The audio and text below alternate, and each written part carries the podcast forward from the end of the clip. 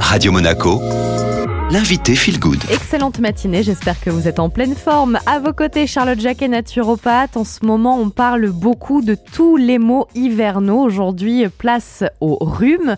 Qu'est-ce qu'on peut faire dès le départ quand on sent qu'on a vraiment euh, les premiers symptômes, entre d'un rhume, Charlotte? Si en préventif, dès les premiers signes où vous sentez que vous êtes un peu fébrile, si vous lavez tout de suite votre nez et que vous le faites plusieurs fois par jour, vous allez en fait enlever les microbes qui se logent dans les poils du nez. Les virus et les bactéries s'accrochent dans les poils du nez. Et c'est là où votre organisme va reconnaître qu'il y a un ennemi à l'intérieur et va faire une, ce qu'on appelle une décharge immunitaire pour combattre. Et la décharge immunitaire, c'est le mucus. On va enchaîner avec les inhalations. Ça fonctionne très bien. On peut les faire grâce aux huiles essentielles. Comment est-ce qu'on procède, Charlotte?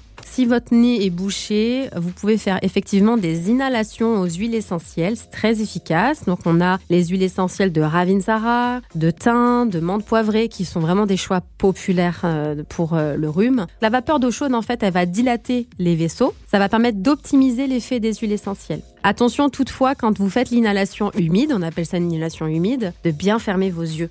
Donc euh, au niveau euh, de votre bol d'eau chaude, si vous le faites à l'ancienne comme moi, vous pouvez mettre deux gouttes d'huile essentielle de Ravinzara, trois gouttes d'huile essentielle d'eucalyptus radié, et puis vous mettez votre serviette, vous fermez vos yeux, vous faites votre respiration, vous allez voir c'est assez magique. On a aussi une autre pratique. On parle ce coup-ci d'inhalation sèche. C'est une inhalation que moi je recommande même en dehors du rhume quand on prend les transports en commun. Vous mettez quelques gouttes, même une à deux gouttes, on va dire, d'huile essentielle de Ravinzara sur un mouchoir et vous allez en fait respirer le mouchoir ce qui fait que vous allez envoyer un, message à l'organisme un petit peu anti, euh, antiviral. Et donc quand on prend les transports en commun, que c'est bondé, qu'on est en plein hiver, ben, vous allez voir que ça va vous armer en fait par rapport aux virus qui sont peut-être présents dans l'atmosphère où vous allez être.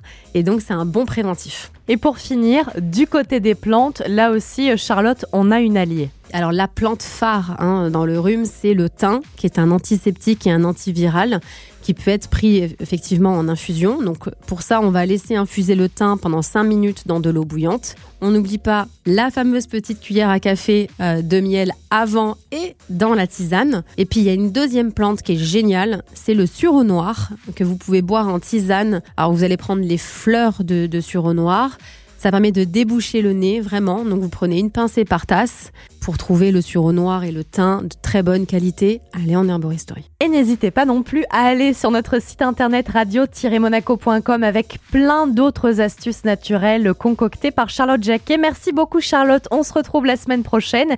Et puis nous, on enchaîne avec le retour de la musique.